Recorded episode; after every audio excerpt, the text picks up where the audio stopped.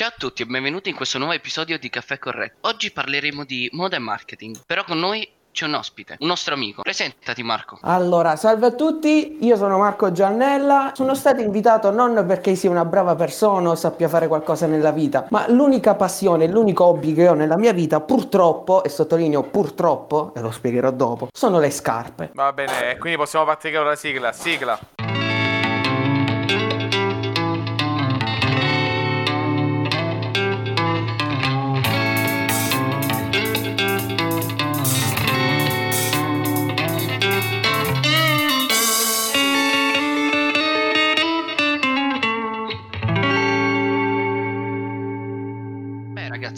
Col nostro ospite oggi appunto rifletteremo di marketing e moda. Marco, parlaci un po' di te, qual è la tua passione, soprattutto come è nata questa passione? Allora, partiamo dal presupposto che sono del parere personale che a me, almeno per me, più che una passione è una malattia. Partiamo da questo presupposto, perché è qualcosa che va oltre il materiale. Cioè io ora do di mio cosa definisco, cosa è per me una scarpa, almeno parere personale. Va oltre un plastica, pelle, anzi per fare i perfettini, sennò qui qualcuno si arrabbia, pelle vera e non plastica, e ci allego i ricordi. Per me pure una scarpa che può essere, non deve essere per forza Nike, perché al giorno d'oggi credo che chiunque que- senta questo podcast ha sentito parlare di Travis Scott e tutto, però per me le scarpe non è qualcosa legato all'hype, non è qualcosa legato al ah, oddio, l'ha indossata Peppino Impastato, allora la voglio pure io. È un discorso di quella scarpa mi piace, mi piacciono i colori, può essere pure fatta da Antonio, la comprerei lo stesso, però alla fine il fatto che l'abbia fatta lui con le sue mani, il fatto che io con Antonio ci ho condiviso qualcosa, che sia sia avendo quelle scarpe addosso, sia non avendole addosso, è qualcosa che mi va a legare alla scarpa, che quindi è qualcosa, quel di più, almeno per me, che mi differenzia. Cioè, nel senso che al giorno d'oggi, purtroppo, e sottolineo purtroppo, stavo faccio un esempio più spudorato, il fenomeno Jordan, in questo in quest'ultimo anno, oltre ad essere aumentato perché comunque c'è stata una produzione dalla parte di Nike enorme, di sponsorizzazione enorme, credo che non si sia mai vista in tutti questi anni, e credo che Antonio può confermare benissimo. Mm, ah, andando oltre quello, faccio un esempio, Travis Scott, Maison Couture come, no, non Maison Couture, Maison Couture come Dior, cioè, eh, J, comunque, J Balvin. Cioè c'è quella cosa che ormai va oltre il ah io ho quella scarpa perché ho dei ricordi. Ormai si è arrivato a tal punto in cui io voglio, che credo che sia l'esempio più conosciuto, io voglio una Jordan non perché ah mi piace. Io non sto parlando del fatto storico, eh, perché la storicità di una scarpa è un discorso, io sto parlando proprio del gusto personale. Al giorno d'oggi, che secondo me la maggior parte di compra le Jordan non le compra per gusto personale, le compra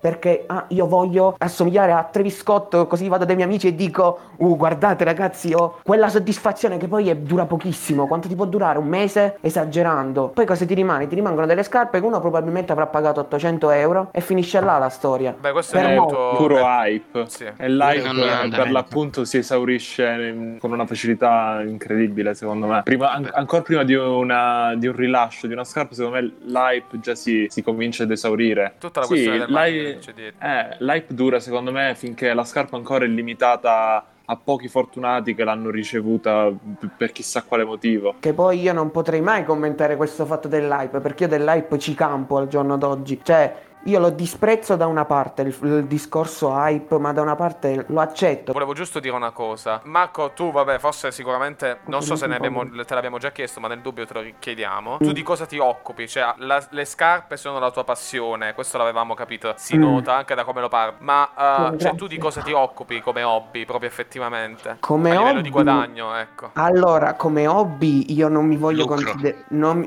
Allora... Umberto, non mi devi far male, però. Comunque, comunque era quello che volevo dire anch'io, volevo dare un aggancio della serie. Marco, questa realtà è comune a te come anche a tante altre persone, quella di sfruttare. Avevo appena letto tutta, pure io il punto, tutta l'attesa, ragazzi. Tutta l'attesa, tutta l'hype appunto delle scarpe per guadagnarci. Raccontaci un po' di questa. Senti, passione, allora, come... come è iniziato il tutto? Allora, partiamo dal esatto. presupposto che non l'avrò detto fino ad ora, ma sì, ok, mi piacciono le scarpe, ma anche se non è una parola brutta, però è vero, sono un piccolo reseller. Piccolo, nel senso che prendo una scarpina, oh guarda l'ha indossata Travis, co- cosa che non è mai vera, Antonio mi conosce, non riesco ad arrivare a quei livelli, e me la rivendo. Rimani e... con i piedi per terra Marco, anzi con i piedi nelle scarpe. tutto credo sia nato il, intorno al ventisei novembre del duemilasei. Del duemilasei, scusate un attimo, duemilasedici. duemilasedici. Avevo sei anni, ragazzi. sei anni, è una passione che ti porti da sempre. Nel duemilasedici, allora, è iniziato come una cosa stupida e infantile, partiamo da questo presupposto, perché immaginate un ragazzino di sedici anni, pigro di suo, timido di suo, che vede un modo per guadagnare facile, lo consideravo facile, a prima botta lo consideravo facilissimo, e che ci vuole, prendi una cosa,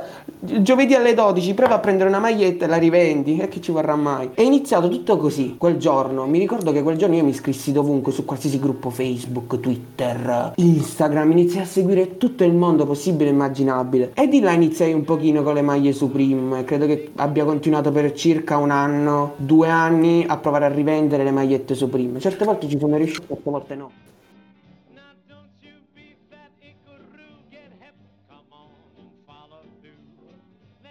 Marco, um, nel tuo lavoro fammi capire se è okay. veramente importante, comunque se, se è rilevante la parte social. Quello che fai credo che sia rilevante. Ecco, come si muove quel mondo? Eh. Le scarpe e il social, soprattutto nel duemilaventi, ma nel duemiladiciannove, prima non tanto onestamente, si basa tutto sui social, perché alla fine siamo onesti. Travis Scott, lo sto ripetendo per l'ennesima volta, ma è stato l'esempio più proprio l'esempio spudorato di come ha rivoluzionato tutto. Non è un discorso, ah guardate un cantante ha fatto una collab con Nike, è stato un discorso, io lui ha portato Nike e Jordan al massimo, secondo a parer mio, dal punto di vista di vendite, sicuramente più di quanto abbia fatto Michael Jordan, e su questo verrò ucciso probabilmente da qualcuno per quello che sto dicendo, però è così ragazzi, cioè nel senso che l'esempio che posso fare dei social, l'unico esempio che non avrete mai sicuramente sentito, ah guarda stanno uscendo le Jordan per Travis Scott, attraverso Nike, ma attraverso la pagina Instagram del, sicuramente di quello che, con cui fai la collab alla fine. Esatto, soprattutto l'hype che si sta portando lui, credo che al giorno d'oggi basti tutto, cioè, bast- cioè sia anche più il lavoro che viene fatto e viene fatto più su colui che la sta facendo, quindi su Travis, che viene fatto proprio dalla Nike stessa. Il fenomeno che Marco citava, il Travis Scott Effect, effettivamente non va ad impattare più di tanto release successive di Nike.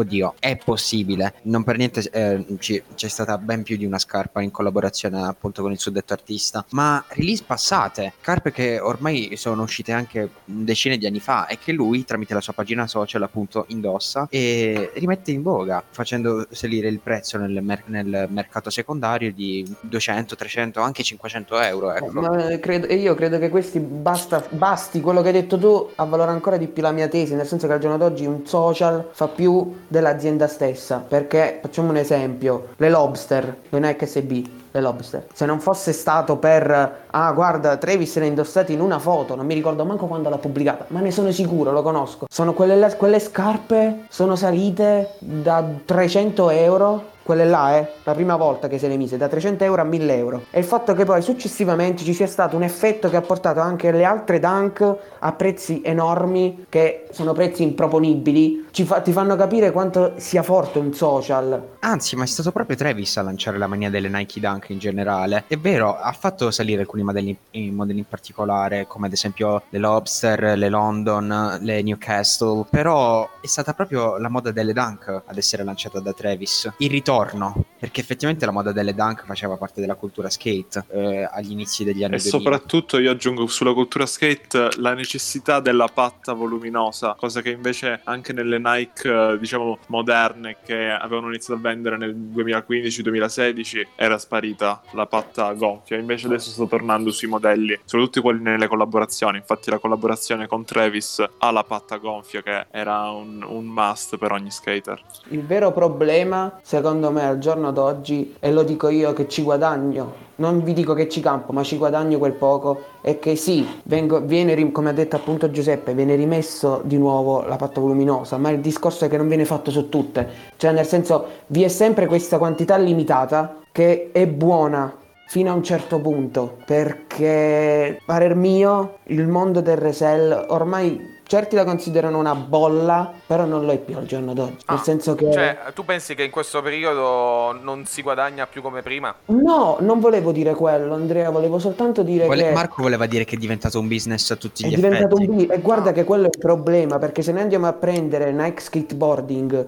non pensate, ci stanno guadagnando i piccoli store, ma gli skater veri e propri non ci stanno guadagnando niente. Cioè, da, anzi, da diventare una cosa, i designer, gli artisti, da una, cosa, esclus- da una cosa esclusiva praticamente sta diventando una, una cosa una, proprio di massa, una cosa, una cosa troppo di massa, Andrea, perché se tu vai a valorizzare la scarpa ma non vai a valorizzare la community che c'è dietro, hai fatto zero. Ma tu parli Della, dell'aspetto di marketing o proprio di passione? Diciamo... Io parlo di tutto, Andrea, perché se manca la community, faccio l'esempio di Giuseppe perché da lì è nato il disco, man- inizia a mancare la comunità skateboarding di Nike, hai perso tutto poi, perché poi hai difficoltà a trovare chi ti propone la scarpa, puoi fare le collaborazioni, però prima o poi la gente si stancherà del solito modello. Infatti vorrei aggiungere che nel caso proprio della, della Nike di Travis non è stata rilasciata a negozi, diciamo, chissà quanto importanti, è stata lasciate a piccoli negozietti di skate, perché appunto voleva, era rivolta proprio a, a quella comunità, insieme a questa scarpa, diciamo, anche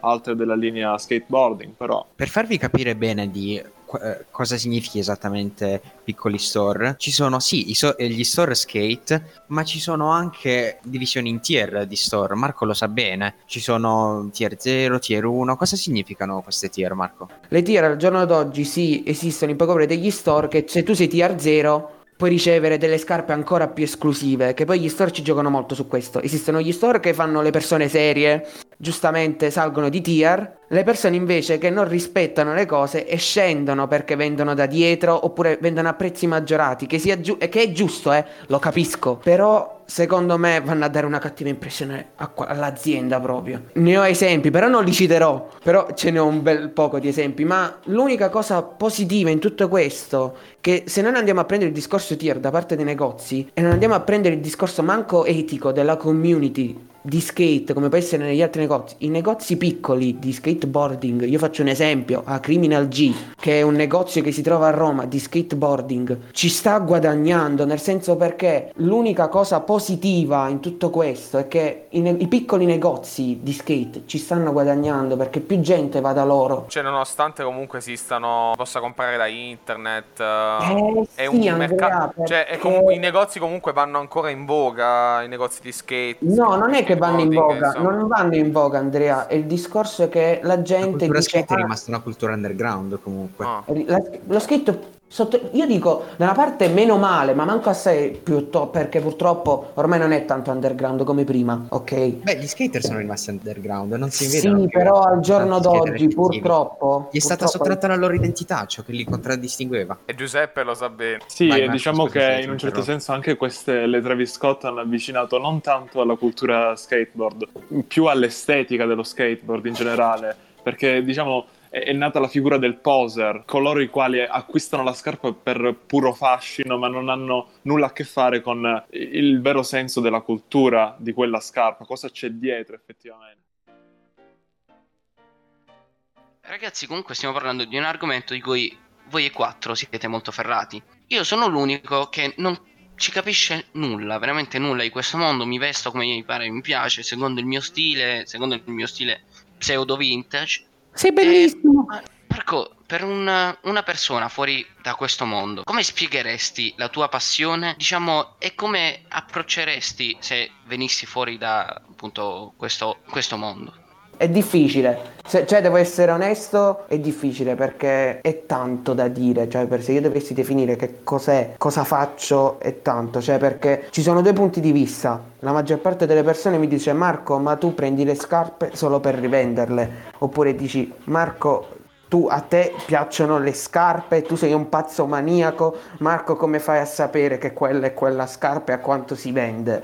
Mm, chi non, non mi conosce proprio tanto lo può vedere come un semplice: ah, guarda, stai prendendo e stai rivendendo delle scarpe, ma è qualcosa di molto molto di più, nel senso che, ragazzi, pure quella minima Jordan che mi passa fra le mani, pure se la devo rivendere, perché alla fine quello è quello che faccio, io compro e vendo scarpe, io pure la più stupida scarpa, io ce le leggo ricordi, io le poche scarpe che tengo, perché non pensate che, ah ok, io compro e vendo un sacco di Jordan, io ce ne ho solo una. era Jordan, un, Jordan per Nike S B New York to Paris. Io quella scarpa, ragazzi, vi ripeto, se io amassi le, se io amassi le donne come amo le scarpe, uh, sarebbe tutto un mondo favoloso. Sicuramente avete visto l'episodio dei Simpson, quelli là che c'è proprio, c'è, come si chiamava? Andrea sicuramente ha capito che episodio, quelli là che girano tutti a fare giro tondo fra le colline. Ah sì, ho capito. Quella eh... che fanno tipo il simbolo della pace, ho capito. Eh sì. Esatto. Vabbè, insomma. Cioè,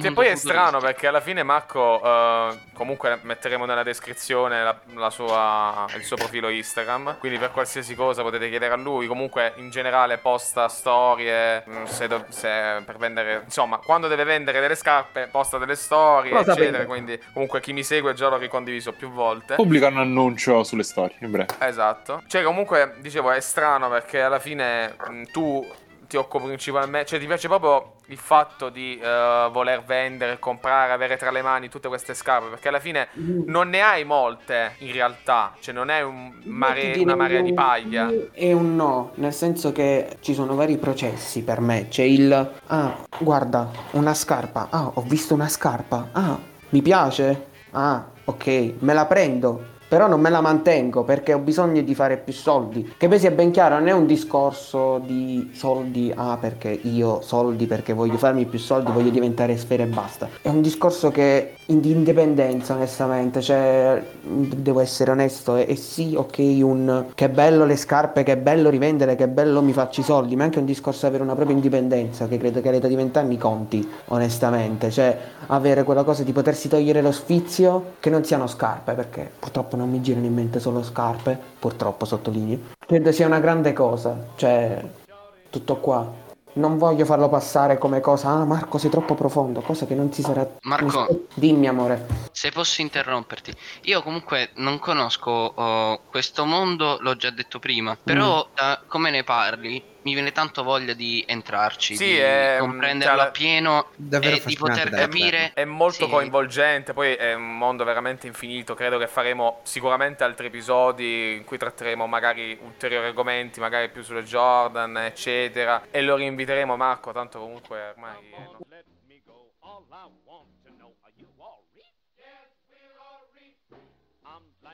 Diciamo, collegandoci un po' anche al discorso che facevamo prima sullo skateboarding, diciamo la notizia del momento è quella che vede il passaggio da Carlyle Group a Vanity Fair eh, International del, del brand Supreme, quindi comunque un brand la cui storia comunque ci riconduce allo skateboarding. Diciamo gli appassionati vedono, so, sono preoccupati per il possibile cambiamento di questo brand sotto la nuova multinazionale. Diciamo volevamo sapere cosa tu ne pensassi. Diciamo Vanity Fair ha acquisito precedentemente anche Vans, eh, The North Face, che comunque sono brand che hanno dopo il passaggio hanno subito un leggero cambiamento di strategie di marketing o comunque anche del, del prodotto stesso, quindi diciamo volevamo sapere la tua opinione su, su questo. Allora, il mio parere personale riguardo questo è che è stato un casino fin dalla prima volta che è stato acquistato da una multinazionale, perché da quando Supreme è stato acquistato da una multinazionale sia il discorso dell'hype fra virgolette si è andato a perdere,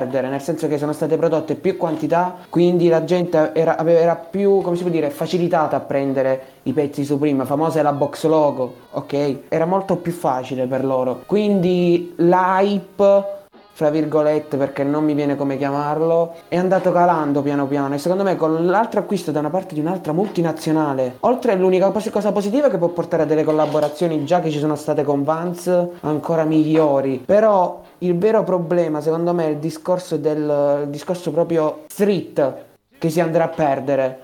Perché se tu vai a vedere per esempio una collaborazione che fece con Vans nel duemilaquattordici è completamente diversa da una di oggi, va a mancare proprio l'identità di Supreme. Che poi piccola domanda, ma Vanity Fair sarebbe la rivista giornalistica? Io suppongo sia parte della corporazione. Cioè è parte non... della corporazione Vanity sì, Fair, ok. Mm. Ma sì, come va- è cioè... un, un multibrand diciamo va. Ma diciamo che c'è questo problema principalmente per gli appassionati perché si va a staccare dalla, dalla casa Andrea, originale Andrea, o... in maniera molto più semplice senza fare lunghi discorsi fatti fino ad ora, c'è cioè una perdita di identità. Cambierà l'azienda Beh, no, no, nel corso di... Sì, Andrea, cam... di già è cambiata. Mm, cioè, se vedi come era anni fa rispetto ad ora, tu dici che, che cavolo è successo. Nel senso che se ti vado a citare James Gebbia, se tu vai a vedere pezzi del novantacinque novantotto, che vabbè sono passati vent'anni, però quando non hai più creatività, non riesci ad avere più una tua identità e vai a riproporre l'Apple Hoodie, che è uscita nel novantotto, la vai a riproporre nel duemiladiciannove, capisci che c'è qualcosa che non sta andando. Ma è dovuto cioè... a un non sapersi adeguare ai tempi o sempre a questi cambi di... A un discorso di voglio vendere, voglio vendere, voglio vendere. Cioè è sempre diventata più di massa, essenzialmente. Mm. Ma prima era più street praticamente, era più... Estremamente, prima... secondo me. Sì, Andrea. Anche perché basta pensare che gli skate, le tavole proprio che producono, sì, vanno sì. sold out... Ehm... Molto, in maniera molto più lenta rispetto agli articoli d'abbigliamento, in primo luogo, e seconda cosa, chi l'acquista l'acquista per tenerla appesa in camera, secondo me. Esatto. O un esempio principalmente... un esempio proprio spuderato di quello che è stato appena detto, eh, se non sbaglio un anno fa sono state vendute cento deck Supreme a centomila euro perché erano appese a delle pareti e uno ha deciso di venderli tutti, cioè capito, si sta andando proprio a perdere identità. Io mi compro lo skate di Supreme perché voglio far vedere che mi piace questa cultura, cioè può prendere due direzioni, ma io penso che sarà quella più negativa, o fare come Stassi, che alla fine nonostante sia diventata comunque ormai un, multi, un è una brand sorta di, è diventato un ibrido in realtà, vedete esatto, un po' quello che però che comunque porta. Non ha perso mm. l'identità. Okay. Sì, esattamente, penso fosse l'esempio migliore da fare, sì. Dunque ragazzi, in questo episodio abbiamo parlato davvero di un sacco di argomenti. Abbiamo fatto un piccolo insight sulla cultura skate, abbiamo parlato di multinazionali eh, e attualità, abbiamo parlato anche di come l'hype e i social effettivamente influenzino le scelte di acquisto dei consumatori odierni, e in modo particolare abbiamo parlato di sneaker. Io direi che per oggi va bene così, sicuramente ci sarà un prossimo episodio dove parleremo più nel dettaglio, sicuramente eh, per forza, per forza, perché è un argomento infinito, quindi eh sì, infatti c'è davvero davvero tanto da parlare, no, e ma... speriamo che Marco ci potrà accompagnare nuovamente in un successivo episodio. Tu che ne dici, Marco? Io direi che se le domande me le farà solo Umberto, probabilmente sì, ci sarò. Mentre... sì, ma io sarò felicissimo ma... di avere Marco come mm. nostro ospite, perché veramente ti fa capire quanto magari una cosa semplice come il vestirsi diventa uh, sensazione, emozione uh, nel comprare soltanto, nella, nell'avere. Veramente grazie, e spero di ti avremo di nuovo per un'ampia spiegazione di altri casi e altre altri brand e di collezioni appunto della, di scarpe, appunto di moda in generale. Bene ragazzi, con la fine di questo episodio rimane soltanto una domanda da porsi: ma chi è che offre il caffè a questo? Questo, questo giro non può offrire Marco perché non sto non ho decido io. Offro io, va bene, offro io uh, va bene, il caffè lo offre Andrea, lo offro io, va bene ragazzi, eh, un saluto, grazie, per, grazie a Marco di essere venuto. Beh, grazie mille Marco, e al prossimo caffè. Ciao.